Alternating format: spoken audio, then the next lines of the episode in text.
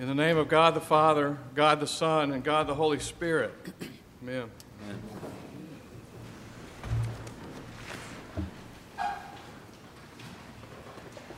Well, I don't know about you, but um, this year is kind of zipping for me. I mean, it's happening really quick. And I, it hit me that next week we're starting into Lent, uh, Ash Wednesday, all these things. It's happening quick. It's coming at me quick. I don't know about you, but uh, we are turning a page in the church calendar. Uh, things are going on, and that really is um, kind of echoed in our reading in the sense that the page is turning in Jesus' life and ministry. This is the um, historical account of the transfiguration, the eyewitness account, Peter, James, and John, when Jesus goes up on the mountain and everything turns. It's almost as if they go up the mountain and the curtain is pulled back. And it, some huge questions are answered. What questions? Well, all during his uh, work up until this point, he's been with his own people in his own hometown. They say, Who is this? I mean, where did he get this knowledge? We, I think we knew him, but the person in front of us right now something is happening. Something, something really big is happening. The, um, the people come to him, and the, the religious leaders see his miracles. They see what he's doing, and, and they say that, that uh, this man claims to forgive sins. I mean, who is this that makes that kind of claim? I mean, only, only God can forgive sins. What are we talking about here? And then his own followers to them, Jesus asks the question, the penetrating question I know what other people are saying about me. Who do you say that I am? Who am I, really? And they say, well, they, uh, they say that basically you're in the Hall of Fame. I mean, a lot of wise people, you're in there somewhere. Some say you're like the prophets, you're Moses, you're Elijah. And Jesus says, Who do you say that I am? Now that you've spent time with me, you see me, you see who I am, you see what I'm here to do. And they say, You are the Christ, the Son of the living God. The Transfiguration tells this about Jesus. In three ways, it tells us who he is, what he came to do, and then how we can step into his life, how we can belong to him. Okay, so who he is, what he came to do, and how we can step into that life of belonging to Him. So, first, who is He? You have this scene in the mountain.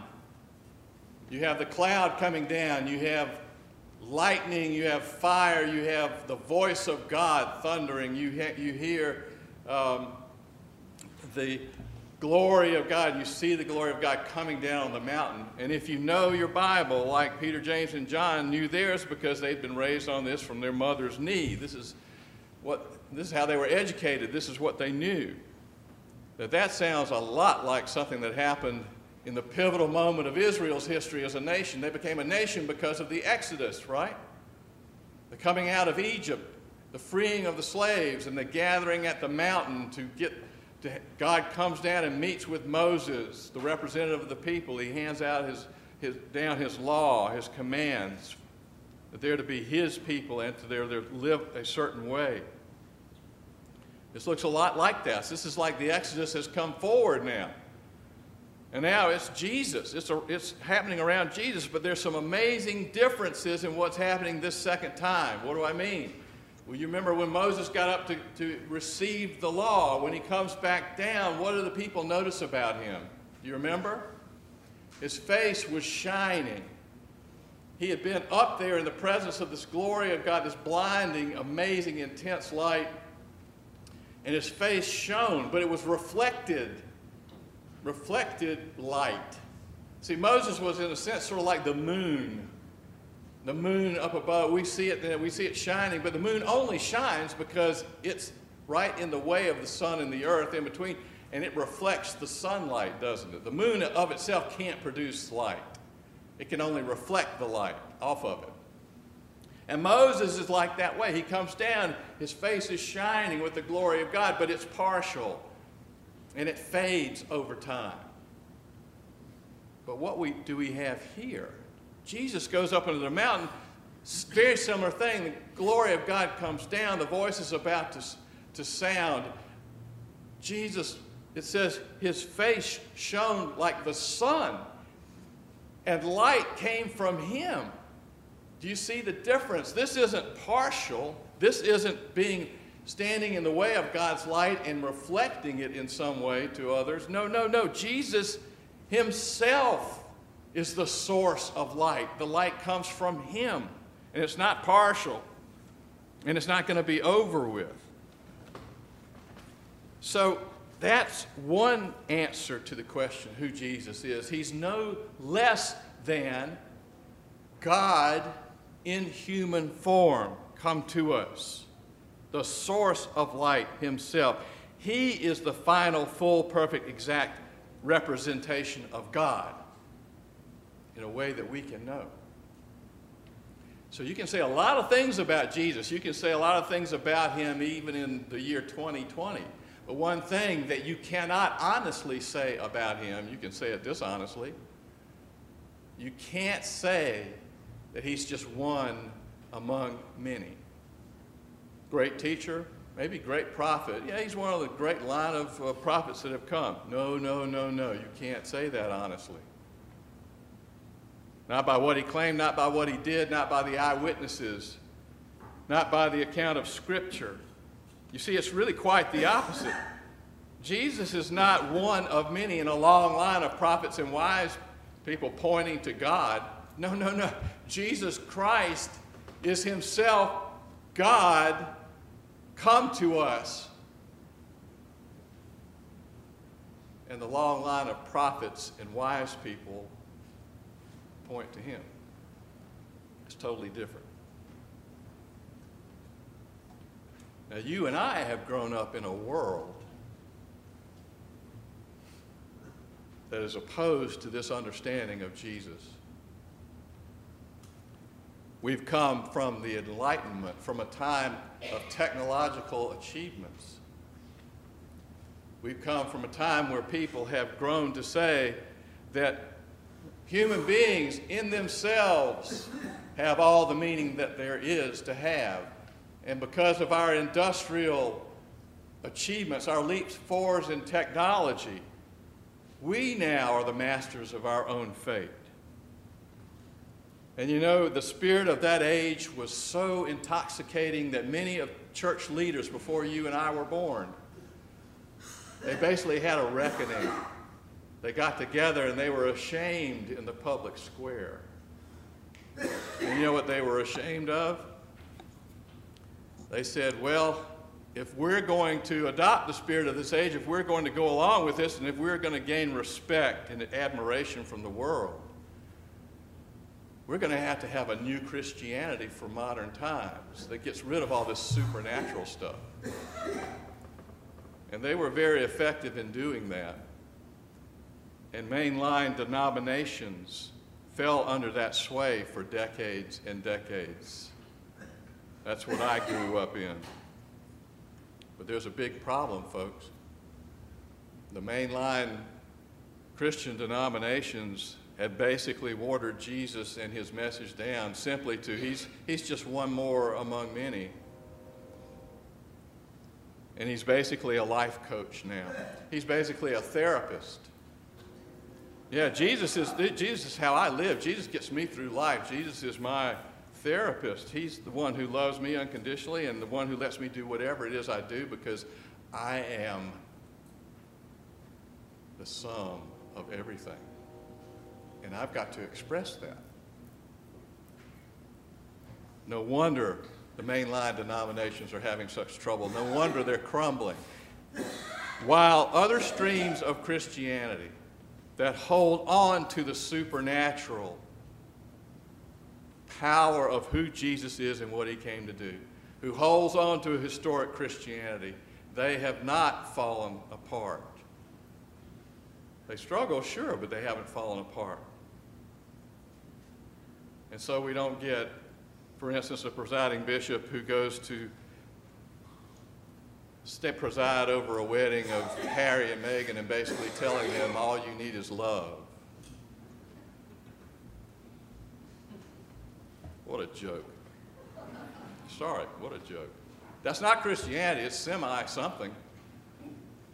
Moralistic, therapeutic, something. It's not Christianity.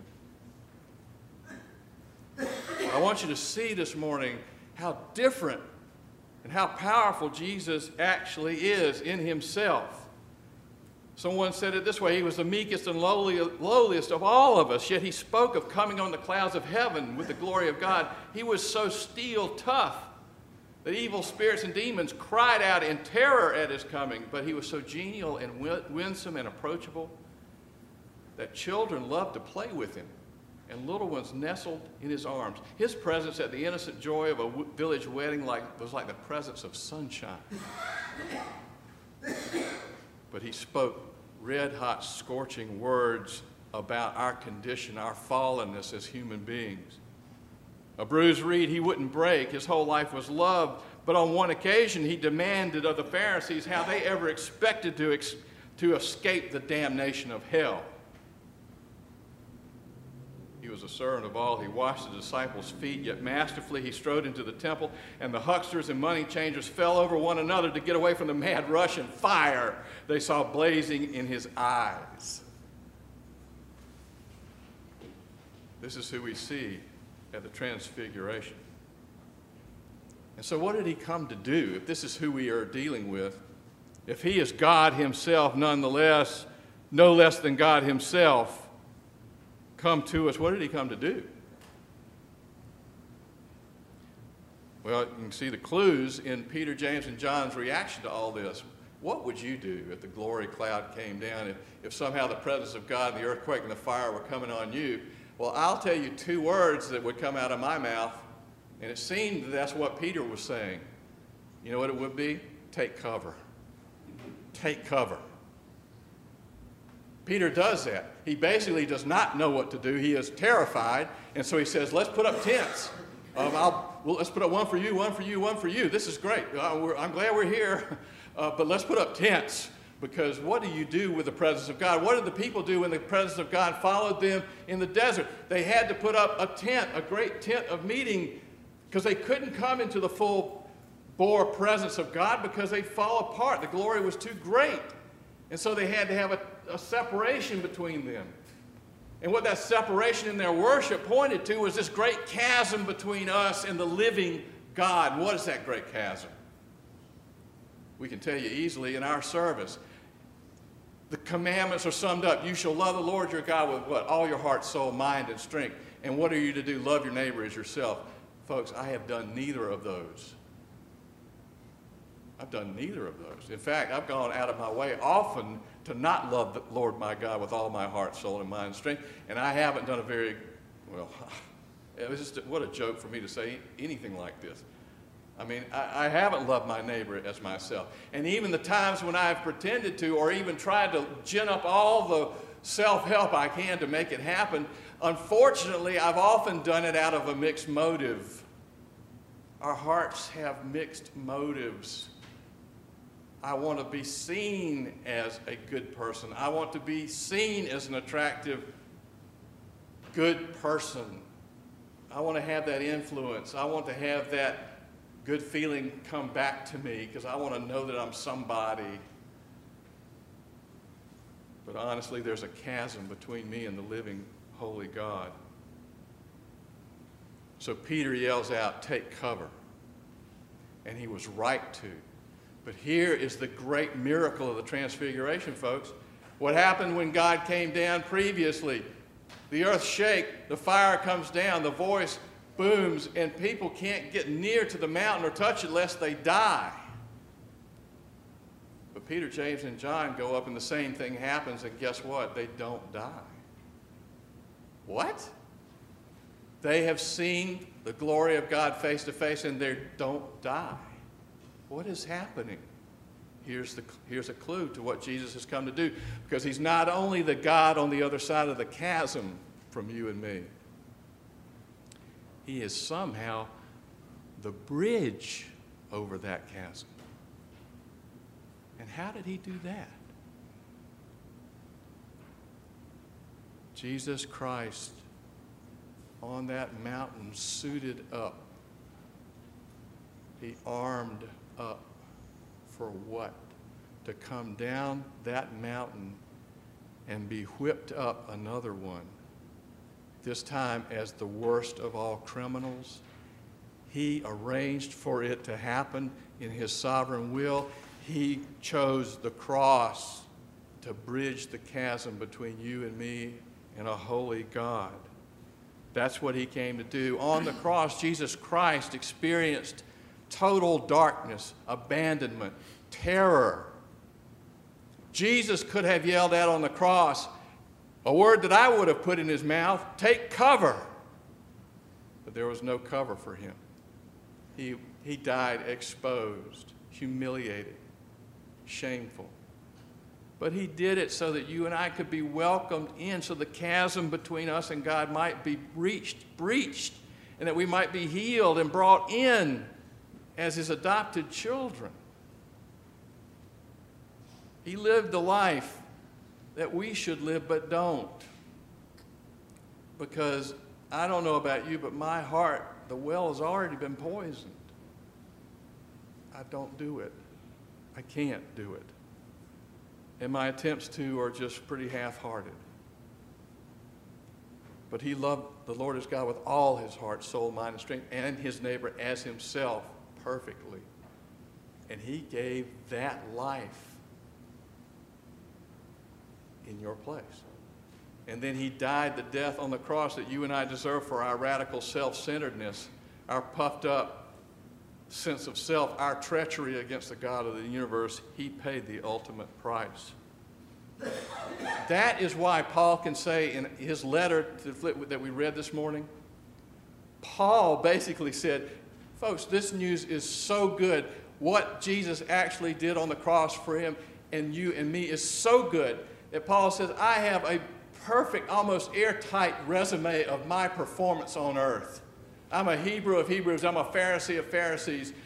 I am even to the law blameless. I was raised under the greatest of, the Jewish teachers of my day. I'm all these things. He said, but I count my resume as nothing compared to Jesus' performance on my behalf. And I cling to a right relationship with God that doesn't belong to me, but was mercifully given through his death and resurrection on my behalf. Oddly enough, the solution to the terror of taking cover before the living God, you know what the solution is, oddly enough? Take cover. But not out of terror. Take cover.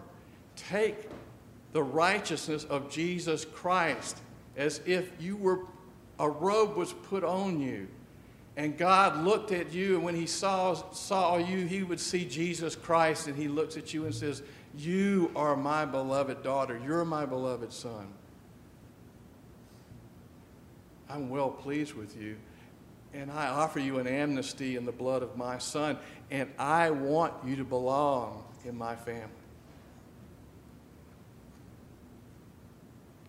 I used to say a lot of times in coming to know Jesus Christ is to, I would say it in these ways, I want you to invite Jesus into your life. But now I'm 64 years old and I've had a lot of experience on the ground. and I know myself a little bit better. And so now I, I don't say that anymore. I say something like this My appeal to you is that Jesus offers to accept you into his life through his blood and to give you a right relationship with God that doesn't belong to you, but nevertheless is yours as a free gift of his grace. Now, we've come through the glory of God, the terror of God. All we know to do is take cover, but Paul and Jesus hold out to us the cover that has been given to us through his life, death, and resurrection and invites you to take it. And once you're, once you're clothed, the dread and terror of your performance, and if it's good enough, and if it's going to be good enough, and if you're just if you just do enough, you'll be accepted. All that can just fall off.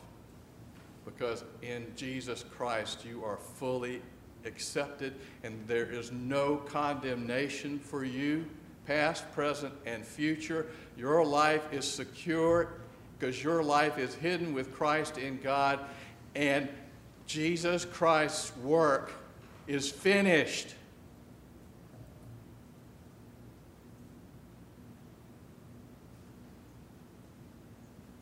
I'll put it this way and then I'm done. John Newton, who wrote wonderful hymn, Amazing Grace, former slave holder and captain of a ship that brought slaves, African slaves, over here. He turned to God, he confessed his wretchedness, and he was brought in, adopted as a child of God. He wrote many hymns that maybe we haven't sung yet here, but they're wonderful ones. And here's one. Here's a line from one of them. And this is what Christians understand when they come and flee to the foot of the cross. Here's one of the lines He says, Our pleasure and our duty, though opposite before, once we see his beauty, are kept apart no more. To see the law by Christ fulfilled and to hear his pardoning voice turns a slave into a child and duty into choice. Folks, you don't have to be a Christian. You don't have to be a Christian. You get to. You get to. It's all the difference in the world when you know amazing grace. Amen.